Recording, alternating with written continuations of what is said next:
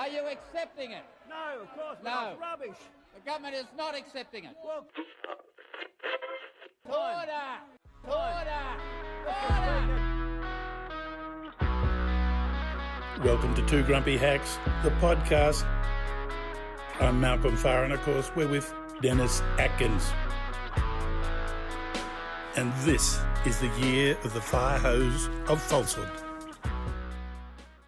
And this is episode 24 of Two Grumpy Hacks, the podcast. And we go all the way to lockdown town, Brisbane, to talk to Dennis. Dennis, it is tempting to sit back and allow Darwinism to take care of those who refuse to get vaccinated unless they are given some immediate reward for being a good boy or girl. Problem is that the refuseniks are a lethal danger to others as well as themselves and might clog up ICU uh, wards. So, uh, what do you think of Labor's proposal for a $300 payment to all who will or have been vaccinated by Christmas? That's $6 billion. None of it means tested. What do you reckon? It sounds like something they borrowed from Kevin Rudd. It, it, it, it strikes me as a gimmick, um, and and I think that uh, most members of the public will um, reject it as a gimmick. Uh, it, I mean, it, has got no policy substance to it. Um, it's being used in isolated instances in other parts of the world as a last resort uh, to get people to, to vaccinate. Uh, not many places, I've got to say. Um, I think that the call to some form of nationalism is probably a better place to start than this. If we got to the end of the year and there still was a, a, a large percentage of the population that weren't getting vaccinated for whatever reason, then maybe you might look at something like this. But at the moment, the problem with the vaccination program is getting supplies of vaccine out to the public and into people's arms. That's the start and the finish of it. This is sort of going a few steps ahead. It, it was, uh, I think, just a idea that was dreamt up by the Labor Party's media machine. And as I say, it, it smacks of the sort of thing that Kevin Rudd used to borrow from his old mate Bruce Hawker, that New South Wales, uh, you know, headline machine. Yeah. Now, when it comes to uh, incentives, we know that uh, Part B of uh, Scott Morrison's latest four part path to glory or uh, freedom from the virus uh, will grant exemptions uh, to those who have been vaccinated if, if the vaccination rate for 16 year olds and older hits 70%. But we don't know what those exemptions will will mean. And possibly uh, they, they will include a reduction in the incidence of lockdowns. But uh, essentially, those decisions are made by the states. And Scott Morrison has very little to do with those decisions. Uh, and also, he seems to change his opinion on lockdowns uh, with some regularity. I, I, I, take this point further to National Cabinet. Uh, what's the point of National Cabinet if the states are going to do what they think should be done anyway? Do you think National Cabinet, cabinet will survive the pandemic?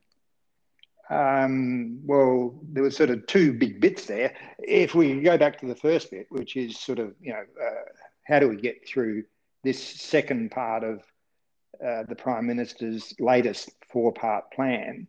Uh, you know, yes, he says we're going to have exemptions. He doesn't say what the exemptions are. And you're quite right, you know, just to say that, you know, uh, some of those exemptions are likely to be up to the states to implement, agree to, or, or reject. Uh, and, you know,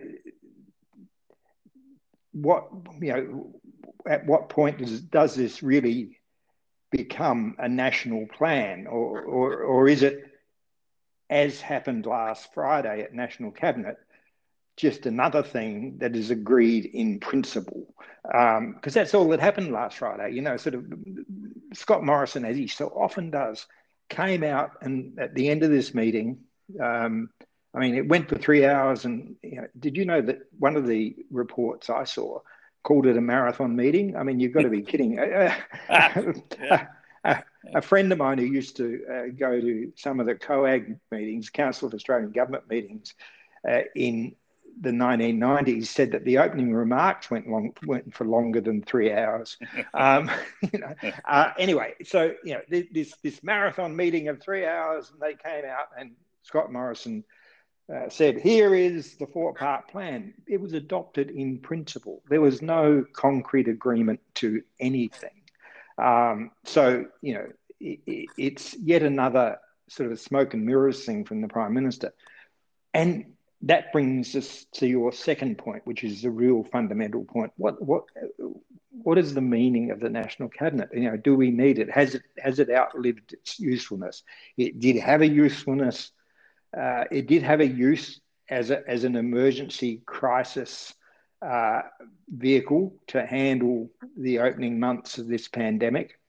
But now managing the pandemic has settled back to the normal operation of the nation and the normal operation of states and, and, and, the, and the Commonwealth. Um, so, do we really need this sort of national cabinet, or is it just another prop for the prime minister to have weekly press conferences? Um, I mean, you know, if if you think back to last sort of March, April, May, and into June, yes, there were you know sort of big news a rolling news creation and um, announcement machine, national cabinet. But since then, uh, it, has been reactive or, or just a grandstanding exercise for the prime minister. Um, I mean, do you, do you think that it, it's got any meaning? Will it survive?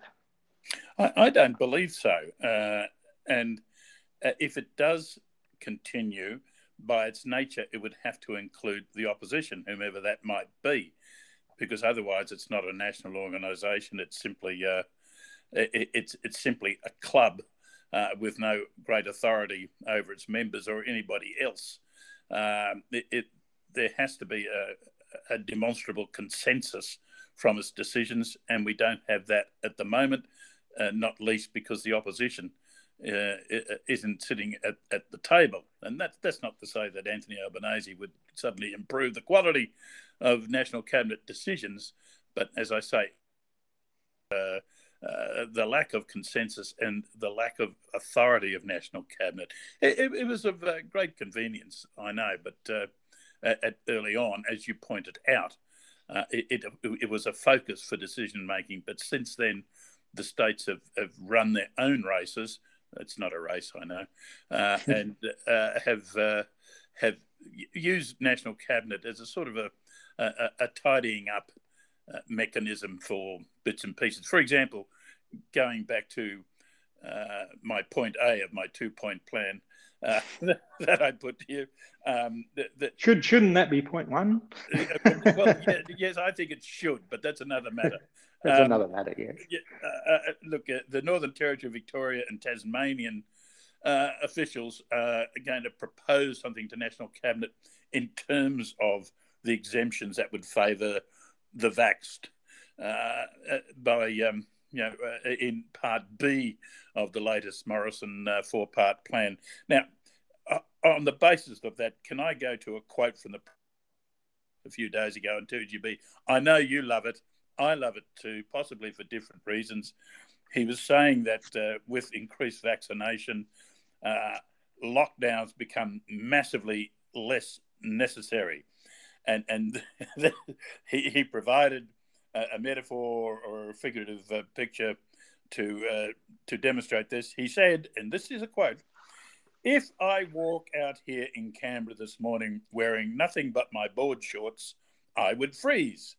But if I go out there with a big coat on, I'll be fine. That's what getting to 70% vaccination is. I, I, I think that's one of the uh, most unruly and ugly uh, attempts at, at uh, uh, retailing um, vaccinations that I've seen. But as I say, you think it'd be effective. What? The that that, that uh, Scott Morrison and his board shorts? Uh, no. Oh, all right. no, sorry, I, I, misunderstood a previous conversation. That's all. No, I didn't say it'd be effective. I, I said that I thought that that that that. Oh, sorry. Yeah, yeah. Um, uh, I, well, I, I I think that you know it'll get a bit of a, a, good response from people. I think people will sort of take it as, oh yeah, sure. You know, um, uh, sorry, I, I, thought you meant as effective as a piece of serious communication. No, it's not going to. It's not going to be effective as a piece of serious communication. But yeah. as, as a bit of two GB flim flam, yeah, spot on. Um, uh, yes, yes, but that's you know uh, that's that's Scott. Yeah, it is. Yeah, but well, given that, if I could just go over a few more things he said over the past week and a half or so um, on on when more vaccinations will be available. Quote when they're available, close quotes, uh, on getting Australia vaccinated. Um, the sooner we get there, the sooner we get there, close quotes. Um, and uh, on the New South Wales lockdown, the lockdown only works if it works. I mean, this guy's Churchillian, isn't he? Look, he, he, he, he could be a national commentator in a national newspaper. You never know. yeah, yeah. Oh, yeah. Now, today, Tuesday, said Prime Minister has left the portico pulpit at the lodge where he's been in isolation and where he used to give his press conferences and fronted a, a very strange looking uh, version of federal parliament uh, today. I'm not sure what Parliament has to do except withstand debates, interminable and continuing debates about um, uh, vaccine policy and uh, and uh, and lockdowns as such. It's a, a, a, huge political issue, which I would suspect could dominate Parliament uh, for for the next coming weeks. Uh, are you aware of, of what Parliament might be up to? That's beyond those realms. Well, as far as I can work out, the only thing that they've really got on on the agenda is to pass some enabling legislation uh, for this uh, slightly reworked business assistance that they've been uh, uh providing in Victoria, New South Wales, and now Southeast Queensland. Uh, now, they're planning to sit for four out of the next five or six weeks. I, I doubt whether that's going to take them all of those uh, four weeks. Most people I, have talked to, um, Liberal and Labor, uh, think that um, they'll sit for the first two weeks uh, and then miraculously they'll find an excuse not to sit for the second two weeks. Uh, that wouldn't surprise me either. I, I mean, I, have got to say that some Liberals I spoke to uh, a few weeks ago um, when Victoria, South Australia, and New South Wales were all locked down. They were saying they didn't think the parliament should sit at all. Uh, I think the fact that Victoria came out of lockdown so quickly uh, changed that equation a bit. But um, uh, I'd be very surprised if they make it all the way through the four weeks. Yeah, I, I think that's very likely, as you outlined. Then a couple of letters, and we do invite listeners to, uh, we call them letters, but they're emails. If you have any questions you think we might be able to answer or wigwag our way through, send them to two grumpy hacks, numeral two grumpy hacks, one word, at gmail.com. And uh, we got two today that we'll go through. One is from Lindy of Footscray, and she asks um, a familiar question. Uh, she wonders, quote, why journalists don't call out Scott Morrison's flim flam contradictions. Presumably, Lindy means during press conferences. She says, shouldn't the journalist say, your response is meaningless? Close quotes. Well, they do, but the, the, the structure of press conferences is such that it, it's don't work if journalists just start yelling at uh, whomever the uh, the the central character is, and they do point out um, the gobbledygook that comes from the prime minister and others at these press conferences. Uh, well, depending on your um, media outlet, they do. Uh, it, it's now part of um, a, folk fable. Uh, that that uh, this prime minister is just uh, a giant word salad, and sometimes not even he knows what what he's talking about. But Lindy, I, I think you've got to remember that these are relatively formal occasions, and journalists don't get a chance to uh, butt in very much unless uh, you know, the prime minister or whomever it might be indicates that they can ask a question. There, there is a suggestion that maybe journalists could um, could get together and ask a se- sequence of questions, follow up each other to drive home a point. Perhaps that, that I mean that used to be done. Perhaps it could be done now, but that's quite different to what you're suggesting. Dennis, your letter. Uh, yes, well, David Henry from uh, your part of your neck of the woods in Canberra um, he's been reading a study that's done by a group of historians, um, led led by Paul Strangio um, on Australian prime ministers. This group they they did the, the, their first study a decade ago, uh, and they ranked Australia's prime ministers. Um, and they've done it again, and uh, uh, they've updated it. Scott Morrison isn't included because his prime ministership they reckon isn't finished. They reckon there's still some life in it. So there's a bit of there's there's a bit of hope for him. Um, uh, but they they put Curtin, John Curtin, the wartime prime minister, as our best, and Bob Hawke, um, everybody's uh, favourite, uh, as number two. Um, what do you think, uh, Malcolm? What, do you do you think they're, they're on the money there? I, I, I think um, Paul Keating will have the poos. I'm seeing that rating. Uh, look, look, Curtin is a giant, and it doesn't matter what party you're in. Uh, but there'll be lots of uh, liberals who will say, um, where's, where's, Bob? Where's Ming? Why isn't Menzies up there?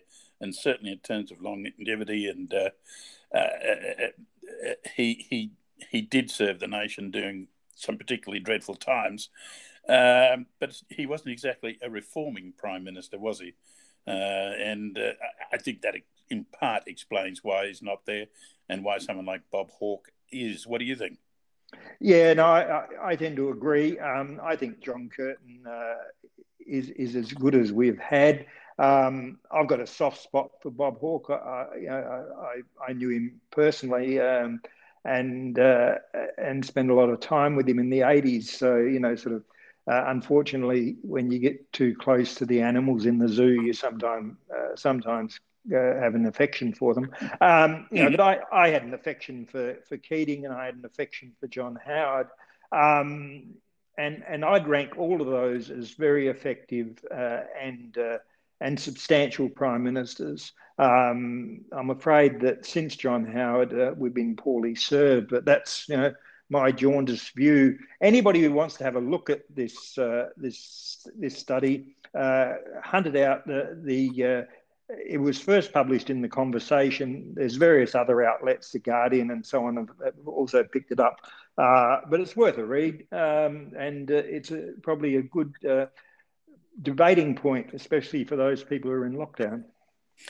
So, something that I, I, discovered this week is that when 18 year olds vote at the next election for the first time, whenever it's held, they will have already lived through seven prime ministerships. Seven. If there's a change of government, it'll be eight in 18 years. I mean, that, that is just uh, a stark indicator of, of instability uh, in our political system, I would suggest. Uh, and certainly the, there are no curtains or hawks around uh, in, those past uh, 18 years. Thank you very much for writing, and, and please do don't forget two grumpy hacks, numeral two grumpy hacks, one word at gmail.com. And uh, we'll be back next week. In the meantime, it's goodbye from him. And it's goodbye from me. And I just want to add that uh, if by some uh, strange sequence of events, Labor does get into uh, office by Christmas, and they do hand out 300 bucks for everyone who's vaccinated. I have been vaccinated, and I want my money. Yes, I'm prepared to be insulted, as many are saying at the moment. Talk to you then. Okay.